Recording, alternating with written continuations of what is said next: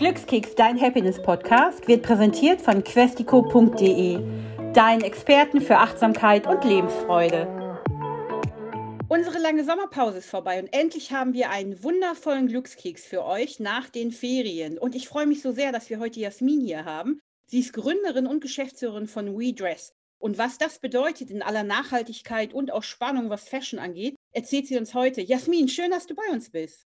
Hallo, hallo alle zusammen. Ich freue mich sehr, hier zu sein. Du hast ja was ganz, ganz Aufregendes für Menschen wie mich, die sich auch für Mode interessieren, entwickelt und auch ins Leben gerufen, weil es geht eben auch um Nachhaltigkeit, es geht um High-End-Fashion, um Branded Fashion und auch darum, wie man das so nutzen kann und auch immer super aussieht, ohne wirklich das ganze Geld auszugeben und auch Dinge zu teilen. Erklär doch mal das Prinzip von Redress.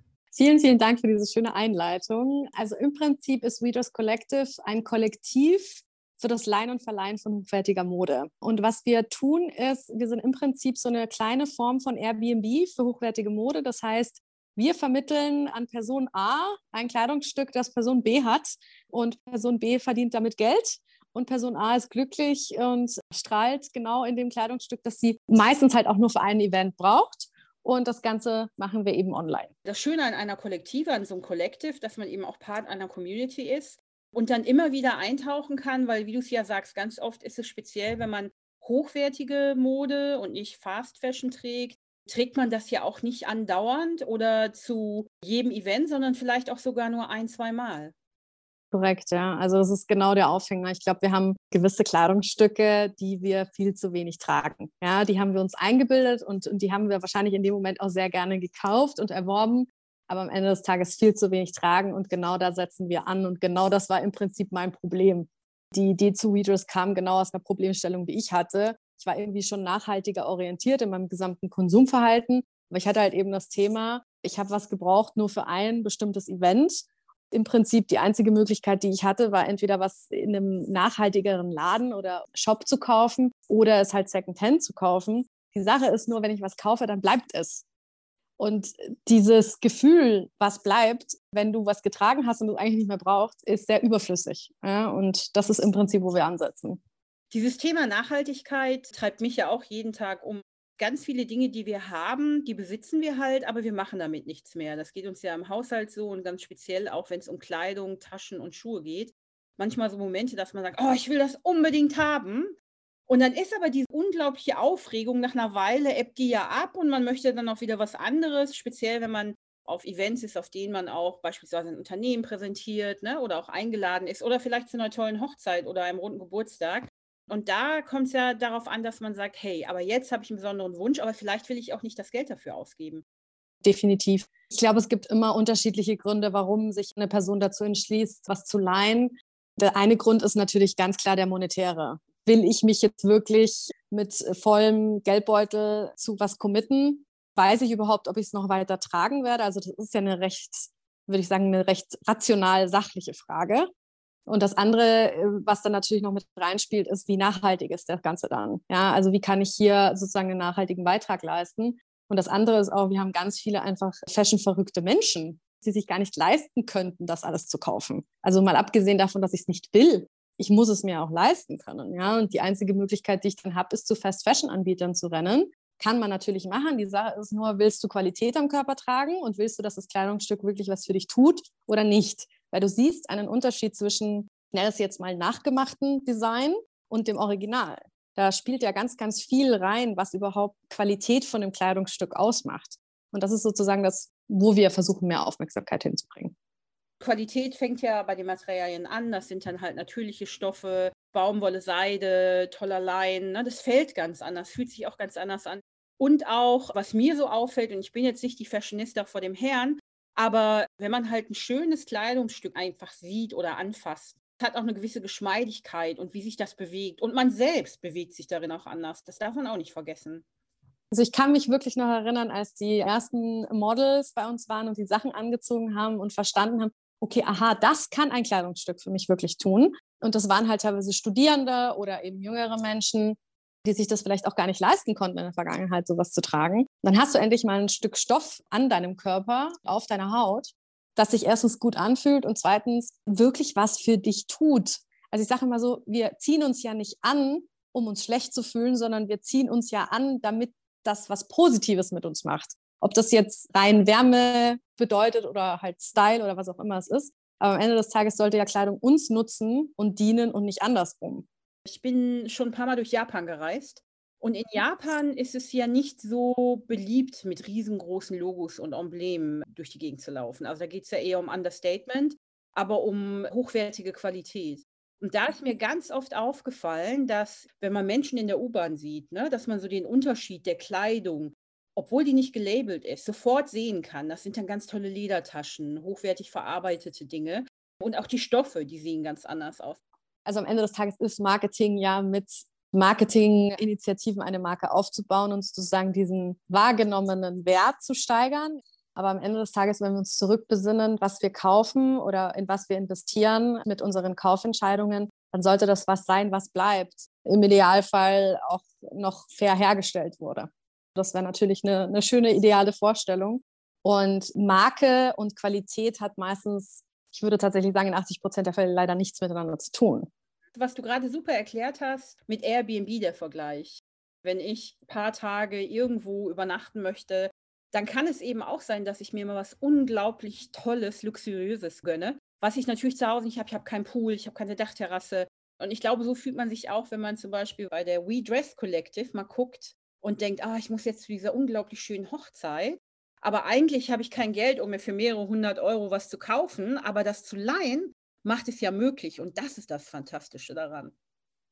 Absolut. Und das ist auch das, was wir immer wieder sehen in den Gesichtern der Leute, die sich dann wirklich freuen, diesen Moment genießen zu können. Und das ist am Ende das, was wir verkaufen. Wir verkaufen nicht das Kleidungsstück, wir verkaufen am Ende des Tages den Moment, den du damit hast, das Erlebnis, das du damit hast und vielen tollen Erinnerungen, die du hoffentlich damit aufbaust. Ich glaube, darum geht es sehr, sehr stark. Also wir fokussieren uns sehr stark auf diese ganze Erfahrung, dieses ganze Erlebnis und versuchen das einfach so angenehm und schön wie möglich zu gestalten. Das passt ja ganz, ganz hervorragend zum Glückskeks, weil wir reden ja über Glücksmomente und Glück. Und genau das ist es ja, diesen Moment festzuhalten. Und den kann dir niemand mehr nehmen und dieses Gefühl, was damit kommt. Und wenn es nur ein ganz kurzer Moment ist oder ein Tag oder ein paar Stunden, aber man fühlt sich ja besonders, ich denke, das ist auch Glück, was man da empfindet genau das siehst du eben in den Gesichtern der Menschen. Und das ist das, was, was glaube ich, uns im gesamten Team dann immer so happy macht, wenn wir auch mal wieder ein Pop-up haben oder ein Event, wo man auch auf die Kundinnen und den Kunden trifft.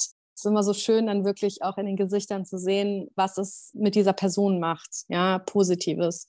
Am Ende des Tages ist das ein Business, wo es um Menschen geht und uns geht es darum, dass die Menschen sich wohlfühlen in ihrem Körper und nicht, dass Mode ihnen ein schlechtes Gefühl vermittelt, sondern andersrum.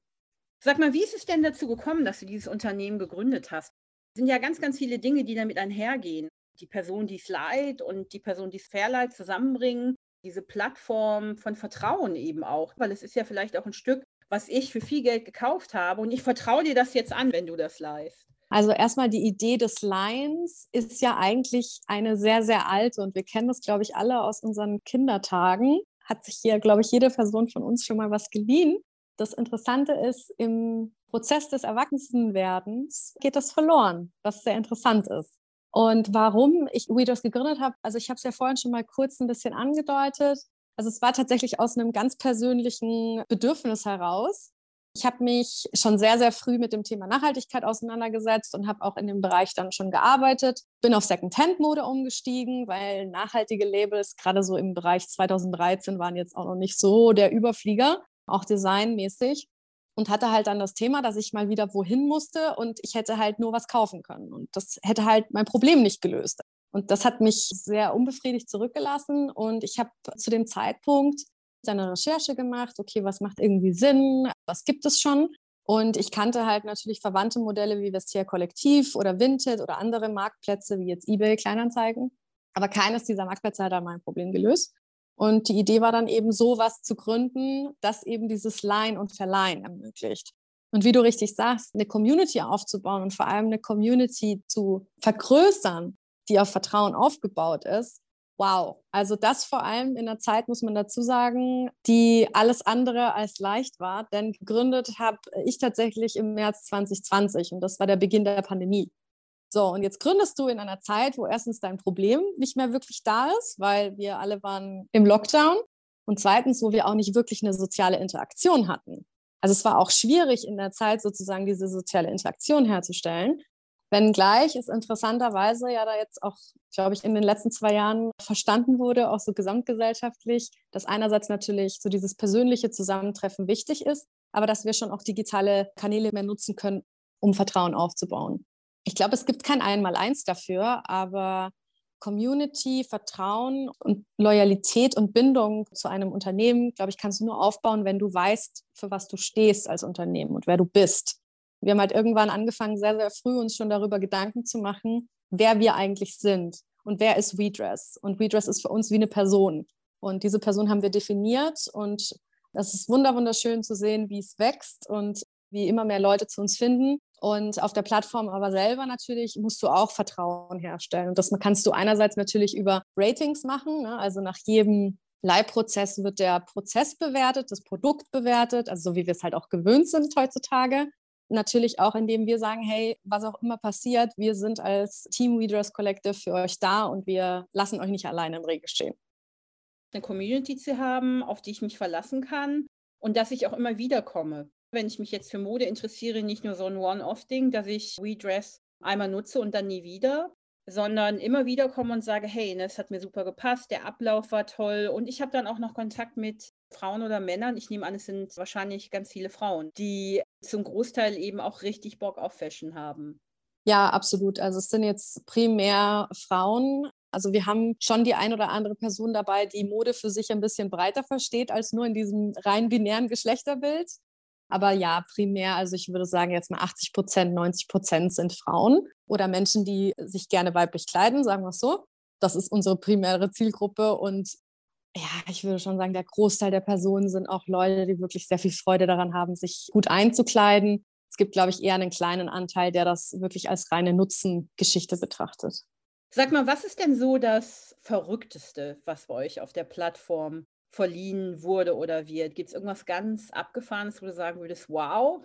Also ich finde es abgefahren, weil wir haben ein Kleid, der Neupreis des Kleides ist 30.000 Euro. Also wir haben ein extrem wertvolles Kleid.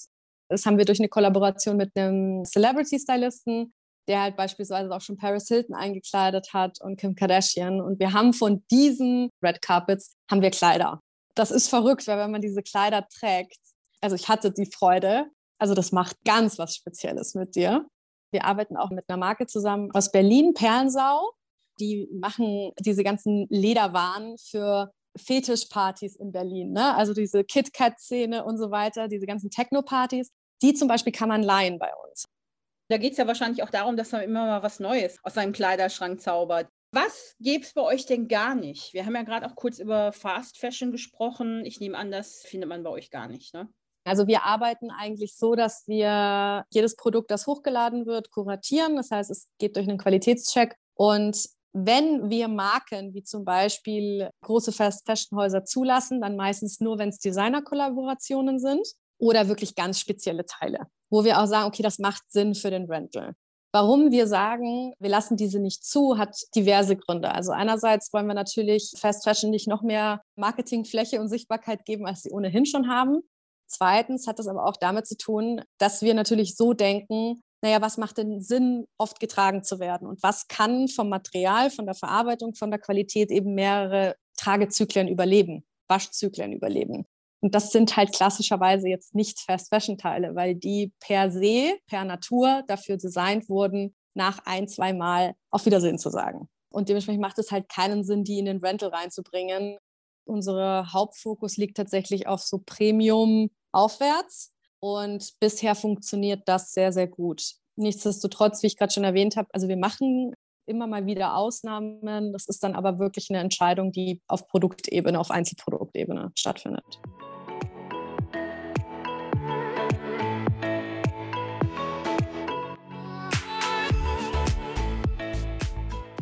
Was würdest du dir denn wünschen? Also das ist ja jetzt für alle die, die sich wirklich für hochwertige Fashion oder Dinge interessieren, die gerade im Trend sind, sich das aber nicht kaufen wollen aus unterschiedlichen Gründen. Was ist denn so dein persönliches Begehr? Weil du sagst ja, Nachhaltigkeit ist dir wichtig, du liebst Fashion, aber bist auch ganz früh schon so in diese Vintage- oder Second-Hand-Welt eingetaucht. Was ist so deine ideale Idee für die nächsten Jahre, wie Menschen einfach mit Mode auch umgehen und Kleidung? Mein Wunsch wäre, dass wir verstehen, dass wir ganz viele Konsummöglichkeiten haben und dass für unterschiedliche Lebenssituationen und Alltagssituationen unterschiedliche Konsummodelle in Frage kommen. Was ich damit meine, ist, wenn ich auf eine Party gehe, wenn ich zu einem Brunch gehe oder was auch immer, wann immer ich das Gefühl habe, ich muss mich jetzt besonders kleiden und ich möchte oder muss etwas anziehen, das jetzt außerhalb meines Kleiderschrankstils ist, würde ich mir sehr, sehr wünschen, wenn Menschen anfangen, ans Laien zu denken. Alles andere kann man entweder Secondhand kaufen oder nachhaltiger. Es gibt kein 100% nachhaltiges Produkt, weil das wäre am Ende des Tages das, was nicht produziert wird. Ne? Ich würde mir wünschen, dass Menschen das Spektrum ihrer Möglichkeiten verstehen. Ich glaube, dass wir sehr eindimensional denken in unserem ähm, Modekonsumverhalten. Also wir denken immer nur, das ist so eine Einbahnstraße. Man kann nur was kaufen und es muss neu sein. Nein, also wir haben ganz, ganz viele Möglichkeiten und ich würde mir wünschen, dass auch die unterschiedlichen Möglichkeiten, also sprich, dass Second-Hand-Plattformen zum Beispiel auch Sichtbarkeit für Laien geben, ja, und sagen, hey, wir sind jetzt vielleicht als Second-Hand-Plattform nicht das Richtige für dich, sondern vielleicht die Leihplattform und andersrum. Wiederum, wenn jemand zu uns kommt und Schuhe möchte, du hattest nämlich vorhin gefragt, was wir nicht machen, wir machen auch keine Schuhe, ja, weil das einfach orthopädisch und hygienisch keinen Sinn macht. Sagen, okay, dann kannst du Secondhand kaufen oder bei irgendwelchen Labels, die da verantwortungsbewusst produzieren. All das, was du jetzt gerade gesagt hast, da geht mir das Herz auf, weil es ist ja nicht nur für die Mode, sondern für alles, was wir konsumieren und was irgendwie hergestellt wird. Und wir müssen und sollten nicht alles besitzen wollen. Und ich glaube auch, dass wenn man so Dinge kombiniert, geliehen von Freunden, von Plattformen, Vintage oder eben auch Dinge, die man ganz lange hat.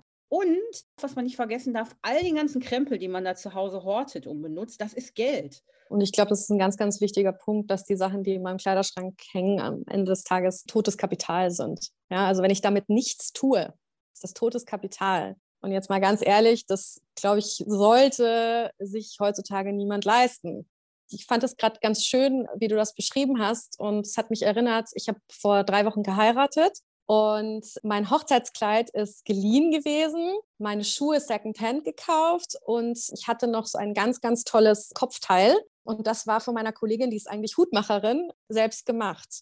Jeder Person, der ich das erzählt habe, die war sehr begeistert und hat irgendwie in dem Moment, glaube ich, auch verstanden, was man tun kann ich habe mich sehr wohl gefühlt in dem Outfit, weil es irgendwie auch sehr stark mich repräsentiert hat und für was ich stehe.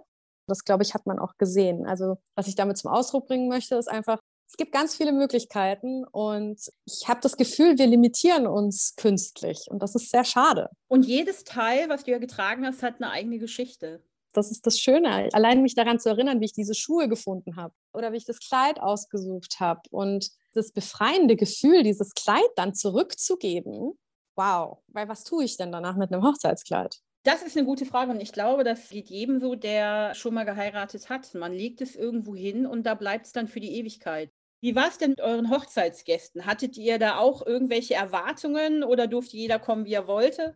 Also jeder durfte tatsächlich kommen, wie er sie wollte. Das Einzige, was mein Mann an Anforderungen hatte, war tatsächlich Anzug bei Männern.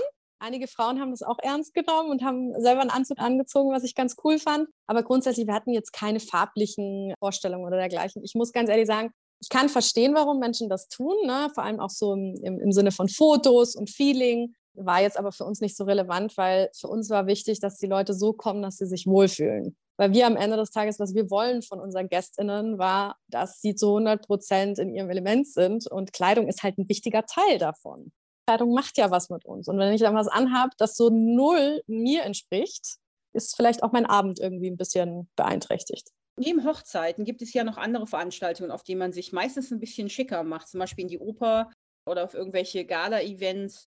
Aber da fällt mir das auch auf, dann ganz viele Menschen sich auch so ein bisschen in Schale werfen. Und das mag ich persönlich ja ganz gerne.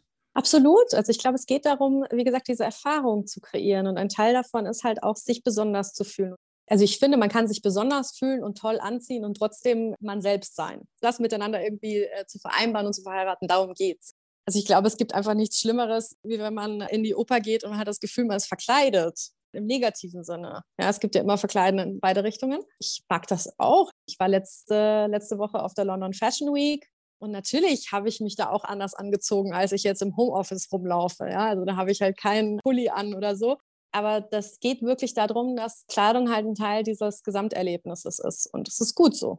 In London ist meines Erachtens Mode noch ein ganz, ganz anderes Ding als beispielsweise, ich bin hier in Berlin, du in Hamburg. In Berlin geht einiges. Man kann überall hingehen, wie man möchte. Tatsächlich, egal ob im Drei-Sterne-Restaurant oder in die Oper, manchmal auch ein bisschen zu nachlässig vielleicht. Aber man merkt sofort, wenn man das Flugzeug verlässt, man ist in London.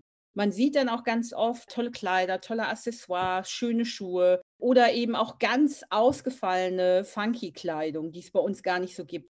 Total richtig. Ist mir auch aufgefallen. Also du merkst wirklich, welche gesellschaftliche Stellung und Relevanz Kleidung hat. Ich weiß von einer Freundin, die auch, sag ich mal, in, in vielen Kreisen in London unterwegs ist. Also du bist auch auf sehr vielen Events, du bist sehr viel in diesem ganzen sozialen Bereich unterwegs und da ist Kleidung super, super relevant. Ich würde jetzt fast sagen, in Deutschland hat das eine ganz, ganz andere Stellung. Natürlich gibt es in Berlin Ecken und auch woanders in Deutschland, wo das, würde ich sagen, ein bisschen höher an, angesiedelt ist.